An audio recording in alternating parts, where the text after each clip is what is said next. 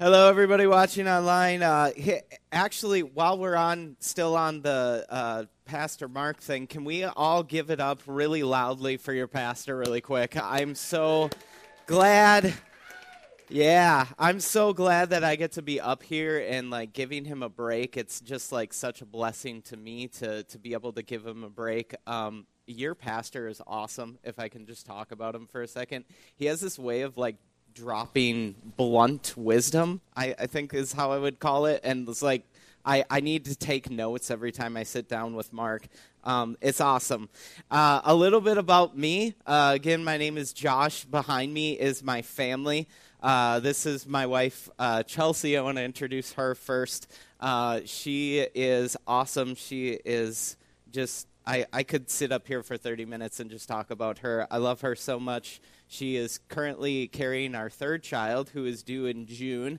Uh, we're going to have a little baby girl, so we are frantically getting the house prepared and all that for uh, for our little girl to come. Uh, this is uh, my my oldest here on the side. That's Aisha. Uh, she is 11 years old. She is an art and music uh, fanatic. She really, really loves Hamilton, so you can oftentimes hear us like rapping Hamilton lyrics back and forth to each other. So that's our thing, and our three year old son has now picked up on that, so now he knows Hamilton lyrics too. So if you're a Hamilton fan, I'm right there with you. Uh, but he's into dinosaurs right now and stuffed animals, so if you give him a stuffed dinosaur, he's like all about it. Uh, so that's us, that's our family. Uh, I, like I said, I could sit up here and talk about them for like 30 minutes, but um, I'll, I'll, give you a chance to get to know me a little bit more throughout this message. But uh, you guys are in a series right now going through the book of Galatians.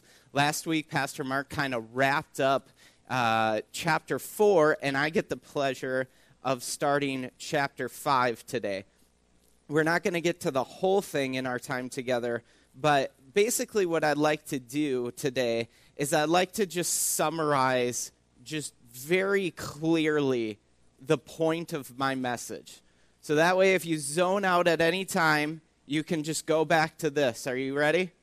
We're going to be really excited this morning about this this topic too, because because it's daylight savings time, and I know we're all like kind of kind of I'm I'm there too. I'm there too. So here here it is.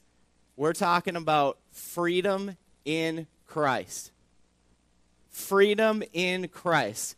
And we're going to get really excited about this freedom in Christ that Christ offers you and I. Because actually, if you go to whatever Bible translation you have and you pull it out and you go to Galatians chapter 5, most of your headers will say freedom in Christ. There is freedom in Christ. And so today, I get the pleasure of talking to you about that freedom.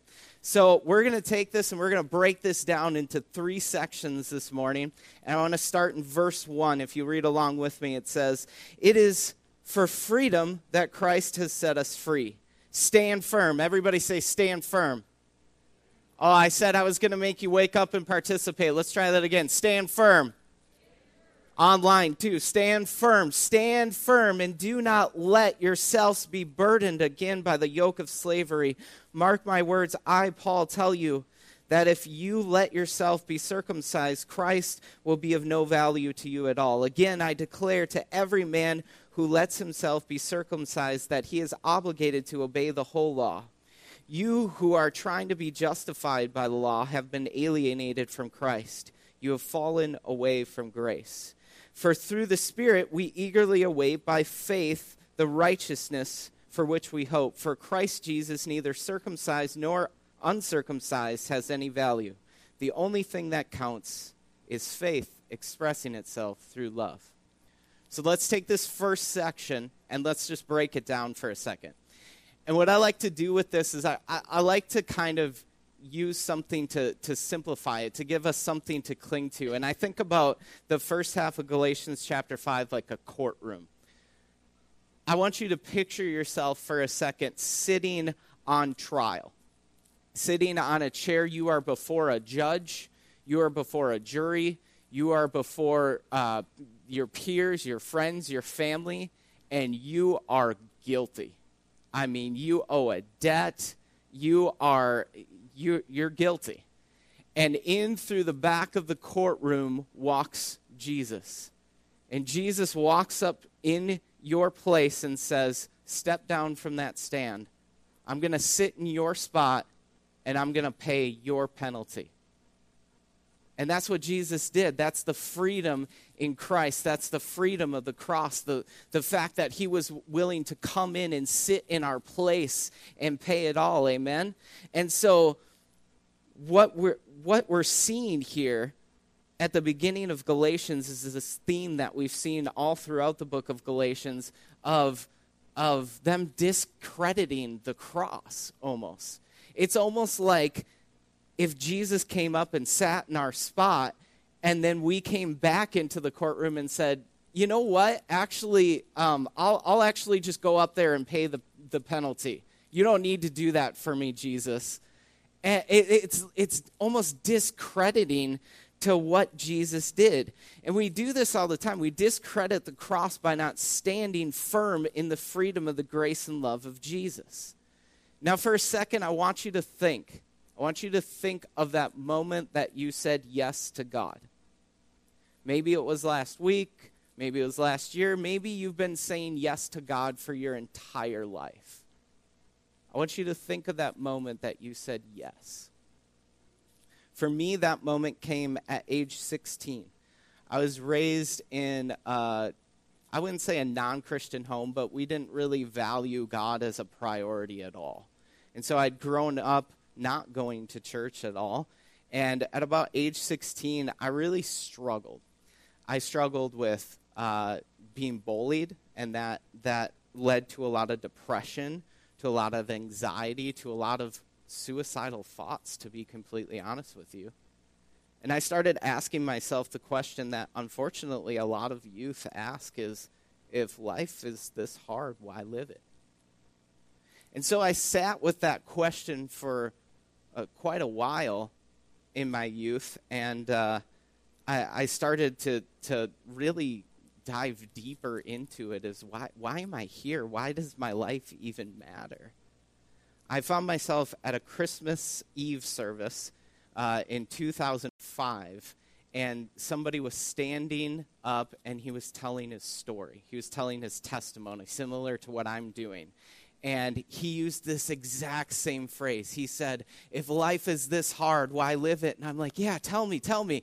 And he started talking about the freedom of Jesus. And I'm like, That sounds great. And then the, the pastor got up and he said, Does anybody want to accept Jesus? And I was like, No. I waited about two days until I was alone in my room contemplating the same thoughts. And it was at that moment I thought, before I continue down this road, I'm going to give this Jesus thing a try. So, December 27th, 2005, I accepted Jesus into my life. And that was when I experienced the freedom of Christ, the freedom that God offers. The weight had been lifted, the burden had been, been taken off. It was like this weight had been lifted off of me. Now, I'd be, I'd be completely lying to you if I said, I didn't struggle with depression anymore. I didn't struggle with anxiety anymore. I didn't get bullied because all of those things are true. It still happened. But the reminder here is for us to stand firm, to stand firm in the freedom of what God has done in and through our lives. And so the there's going to be things in this world, thoughts, feelings, uh, there's going to be things in this world that try to get us not to stand firm in our freedom. But what Paul is saying here is he's saying, don't discredit what Jesus has done for you. Stand firm and remember the things that God has done for you. Well, how do we do that?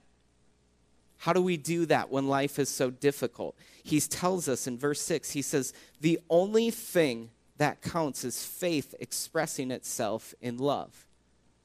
Now, I know Pursuit is a smart church because you got a really good pastor, and I've met some of you guys, so I know you know what faith is. Faith is believing when we don't see it or understand it. It's the assurance of things that we hope for. So even though I don't see it and I don't understand why I'm still depressed, while I'm still anxious, while I'm still dealing with that thing, I have faith that there is a God who loves me. Amen? And I believe in that God and I love that God. And so I stand firm in faith. Let's continue here in verse 7 says, You were running a good race. Who cut in on you and kept you from obeying the truth? That kind of per, uh, persuasion does not come from the one who calls you. A little yeast works through the whole batch of dough. I am confident in the Lord that you will not that you will take no other view. The one who is throwing you into confusion, whoever that may be, will have to pay a pen- penalty. Brothers and sisters, if I am still preaching, he's going to bring this idea back around again. If I'm still preaching circumcision, why am I being per- persecuted? In that case, the offense of the cross would be abolished. As for these agitators, I wish they would go away and emasculate themselves. I really like this because Paul is getting like just really upset. And I, I find humor, just a little bit of humor in this, because he's basically saying, yo, whoever and whatever is confusing you and keeping you from walking forward and walking towards Christ, I don't like them. I don't like them because Paul is all about forward progress, forward momentum towards Christ. Let me ask you a question. In, in your personal walk with Christ, has there ever been a hurdle? Something that's kept you in your race towards Christ? Let me ask you it in a different way. Have you lived through 2020? Right? All of us had this moment of like, hey, God, what you doing up there? I really I really need to know. Maybe it was in your own situation. Maybe you had a death in the family. Maybe there was some kind of emotion that you're going through. Maybe a divorce. Maybe a friend said something that hurt you. And you kind of ask this, like, why would God bring this? Like, why would this happen? Paul uses these two beautiful metaphors that are not unfamiliar in the Word of God. He uses the metaphor of yeast and he uses the metaphor of running a race. And in this instance, in, in the book of Galatians, he's talking to the church and he's saying, Hey, you guys started out so good. You are running such a good race. You are running so so well. What happened? What what is keeping you from running this race? And I remember in my life something that kept me from running towards Christ. At about age 21 or 22, I had now been going to school. I uh, was married. I had my daughter. I had my first house, and I had a music ministry. Yes, this is all as busy as it sounds. It, it was crazy. And as a part of having this house, uh, we let people into our home who didn't have a place to stay. Well, while I was working overnights and while I was while I was uh, living and, and trying to pursue God as, as best that I could and his call for my life, my wife was having an affair with my best friend under our own roof. So this became my hurdle. Because within the same day, they decided to leave, and I was thrusted into divorce, single parenthood, and adultery, all in the same day. This is the kind of thing that makes you go, Why, God? Why? It's the hurdle. Kept me from running the race because now I'm flooded with thoughts that I had when I was 16. If life is this hard, why live it? But I pushed forward. I kept running the race towards Christ because the good thing is when you keep running and keep enduring, there is hope, there is healing, there is reconciliation. There is just a beautiful thing that happens when Christ meets you and makes a way. Amen? Amen? Amen, right? This is this is this is where the good news comes in because this is where we get to experience what Jesus can do in our darkest places if we keep running the race towards Him. So, the good news here is that I got to meet my wife, who is an amazing stepmother, who is an amazing mother, and who is just the love of my life. I love her so much. I now have a great working relationship with my daughter's mother. We are very much on the same page when it comes to parenting, and it's not without its challenges, but it's still really good. There has been healing there, there has been hope there. And so there's this, this idea that, that, yeah, you're going to face a hurdle, but keep running the race. In this instance, it's the, it, it's the church, it's the religious people. They're trying to create a hurdle for those who are running towards Jesus and the cross and what Jesus sacrificed. Paul uses this, he actually quotes Jesus in using this idea of yeast.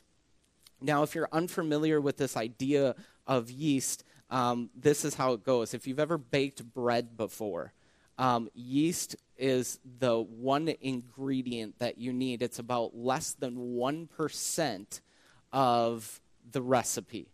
But if you miss the yeast, the bread is just messed up because what happens is when you add the yeast, the dough rises and makes the bread big and fluffy. And so basically, what Paul is trying to say here is he's saying it more so in a negative way. He's saying, look, there can be a very small thing, a very small decision, a very small just bit of bad leadership, bad wisdom. There can be just a small situation, a small decision that can blow up into something big and keep you running towards Christ. And so that's what Paul is saying here. It's keeping us from running our race. It's just a small decision. You guys mind if I tell you one more story from my life here, really quick? So, I made a small decision a very small decision on February 15th, uh, 2018. You'll know why I know exactly the date in a second. I had made the small decision when my daughter had came up to me. My son was about two weeks old, and she said, "Hey, Dad, do you mind if I play in the backyard? I want to build a snowman." Yes, right?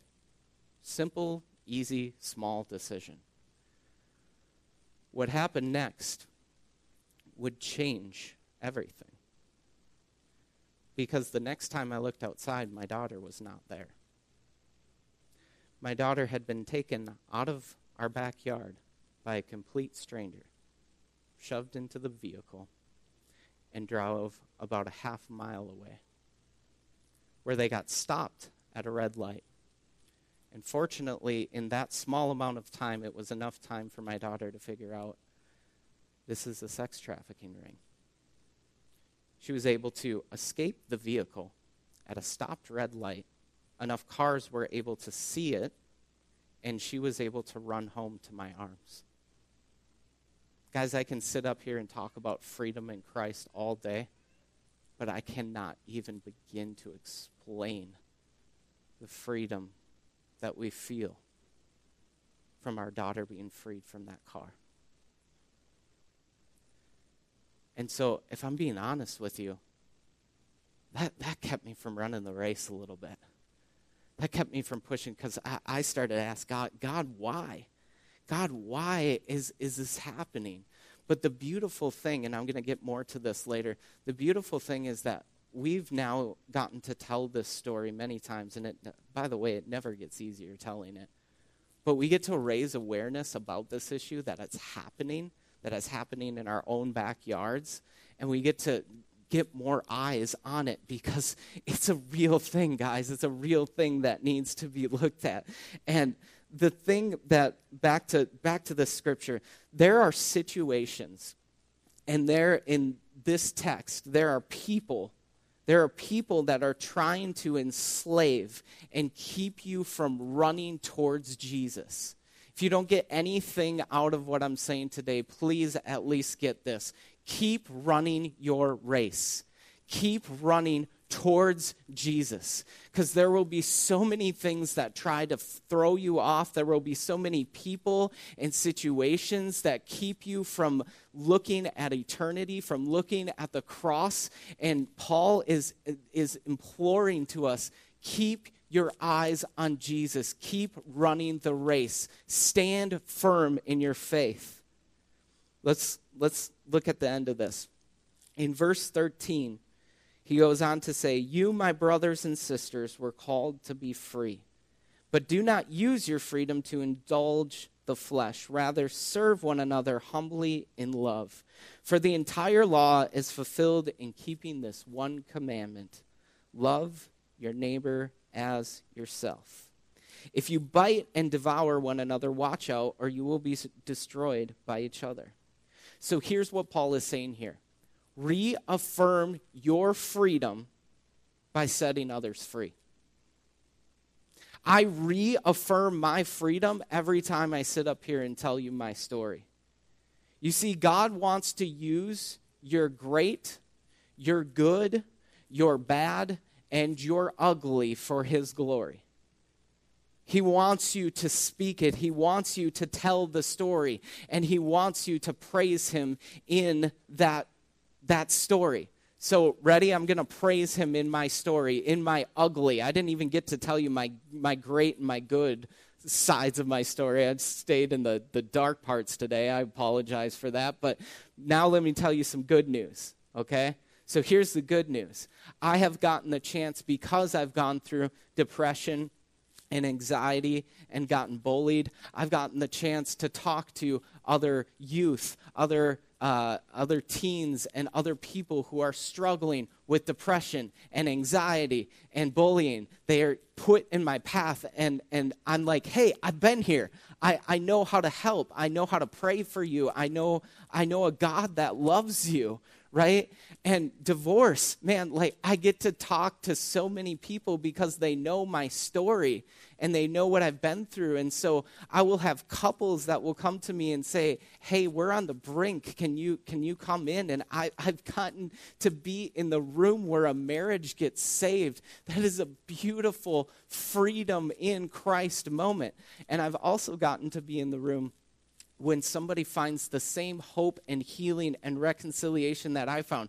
Actually, I'm sorry, I'm getting really excited, but can I tell you guys the story that's happening in my launch team right now? It's really cool. Um, so uh, they, they gave me permission to, uh, to talk about this, but um, I went through my divorce situation, and I had a guy by the name of Josh, yes, same name, come to me and say, Hey, man, I'm going through the same thing.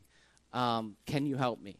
And over the next year, I got to help Josh find hope, healing, reconciliation. I got to help and walk with him through his first year of divorce. Then, after that year, we had met Jason.